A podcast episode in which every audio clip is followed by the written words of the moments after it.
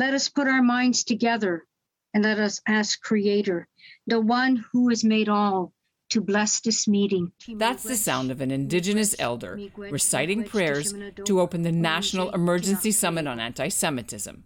The much touted day long session took place on Wednesday virtually. Prime Minister Justin Trudeau was there, members of his cabinet, Jewish Liberal Party MPs.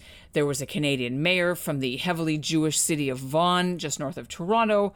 Ottawa's police chief spoke, and the main Jewish community organizations and human rights groups were there, like CIJA and B'nai B'rith and Vancouver's Holocaust Education Center, Friends of Simon Wiesenthal, Quebec's Sephardic community, the Ethiopian Jewish community, the Canadian Anti Hate Network, and even a Jewish PhD student from the U of T who talked about what it's been like for him on campus to be the target of so much anti Semitism.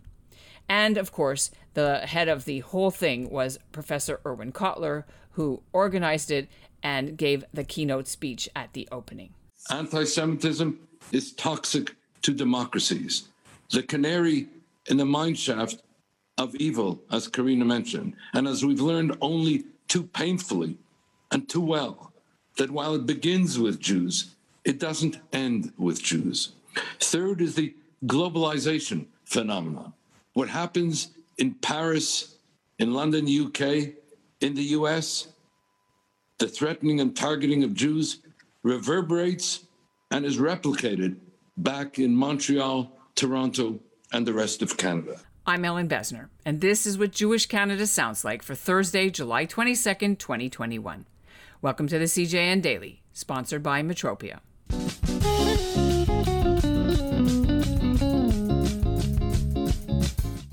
The National Summit lasted about seven hours, and there were probably about 150 to 180 people attending.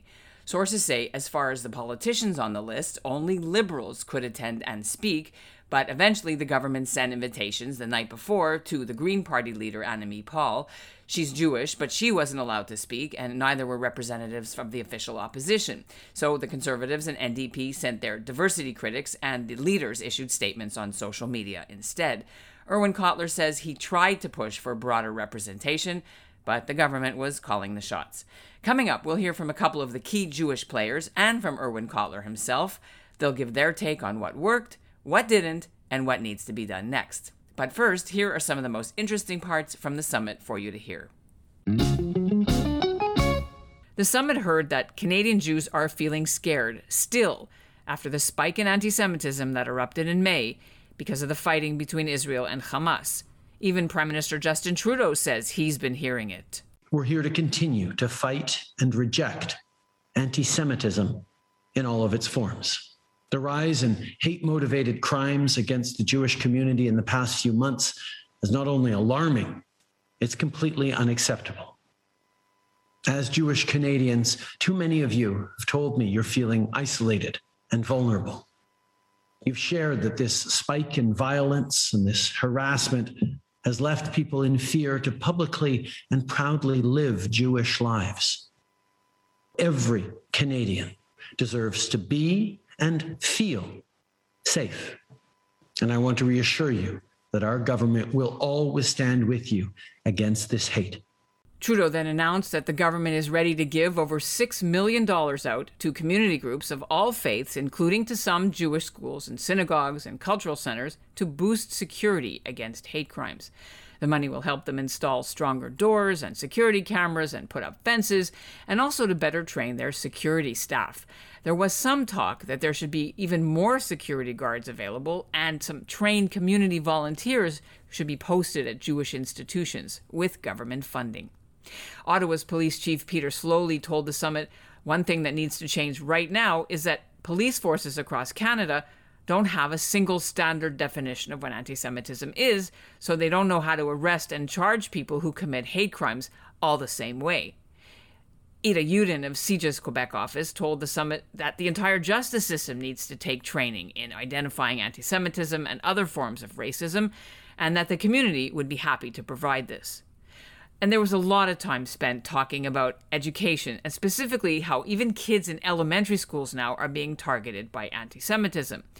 Vancouver's Holocaust Education Center has developed a module that it's going to roll out to grades 5 and 6 to tackle the rise of hate in online social media and teach them media literacy about how to detect tropes of anti Semitism and also what fake news is.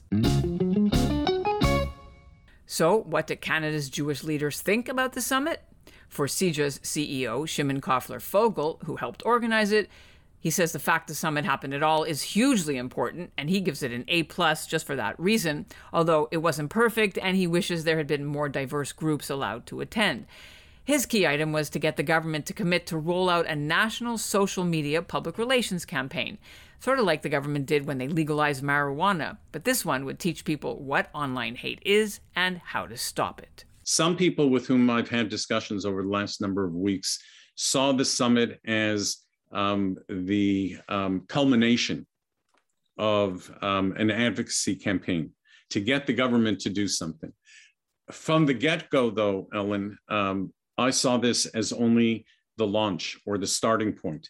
Uh, we have an awful lot of work to do over the coming, not just weeks and months, but in some cases, years, uh, in order to get where we have to be uh, to make Canada the best uh, that it could possibly be. B'nai B'rith's Michael Mostyn says it was super important to have the summit, but now he wants it to be followed up with more meetings in the fall, specifically about fighting anti Semitism on university campuses. We pushed forward recommendations for going forward, and now it's a matter of our community working together with, um, you know, governments all levels of governments really to push forward. Something that was heard a lot was about the IHRA definition of anti-semitism about how it needs to be implemented. Um, and i can tell you something that from a b'nai b'rith perspective we would really like to see too is federal leadership in telling our universities across the country of course um, education is, is a provincial mandate but telling our universities you should be implementing IHRA because Jews are not feeling safe on campus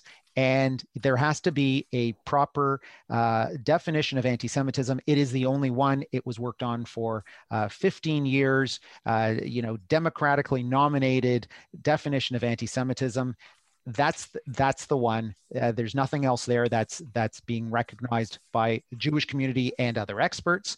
And um, I can tell you personally, that's something that I'd like to see because um, we heard stories at the summit about students that are uh, facing anti-Semitism on campus. They're the future.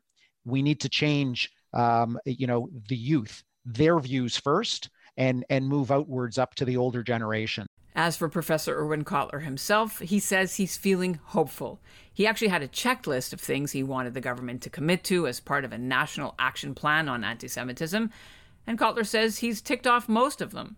The most important thing is the commitment by the government, the respective ministers, to act. And uh, I'm very much encouraged by this.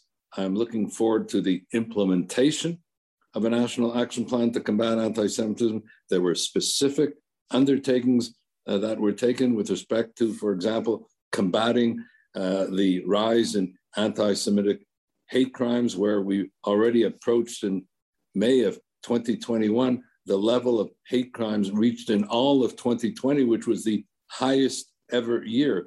But there was the undertaking here to implement uh, the four P's to combat hate crime. When I say the four P's, I mean uh, prevention, protection, prosecution, and partnership between federal, provincial, and municipal representatives. With respect to the incendiary hate speech on the social media, where we've had, for example, a 912% increase in one year in hate speech on TikTok, which has 1.2 billion users, most of them between the ages of 16 and 25.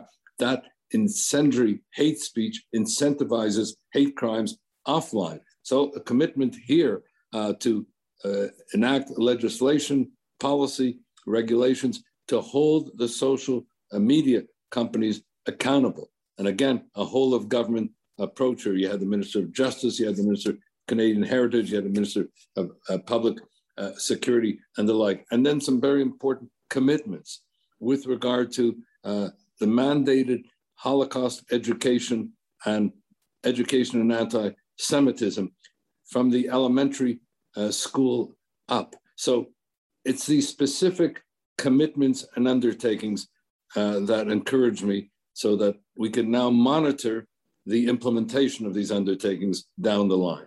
One more thing he says he got a commitment for, and that's for Canada's foreign minister to try to tackle the problem of how the United Nations singles out Israel all the time as the worst human rights offender in the whole world. The CJN Daily hasn't been able to confirm all these commitments that Cotler says were made by the various government ministers, but we will have more on this for you in the coming days.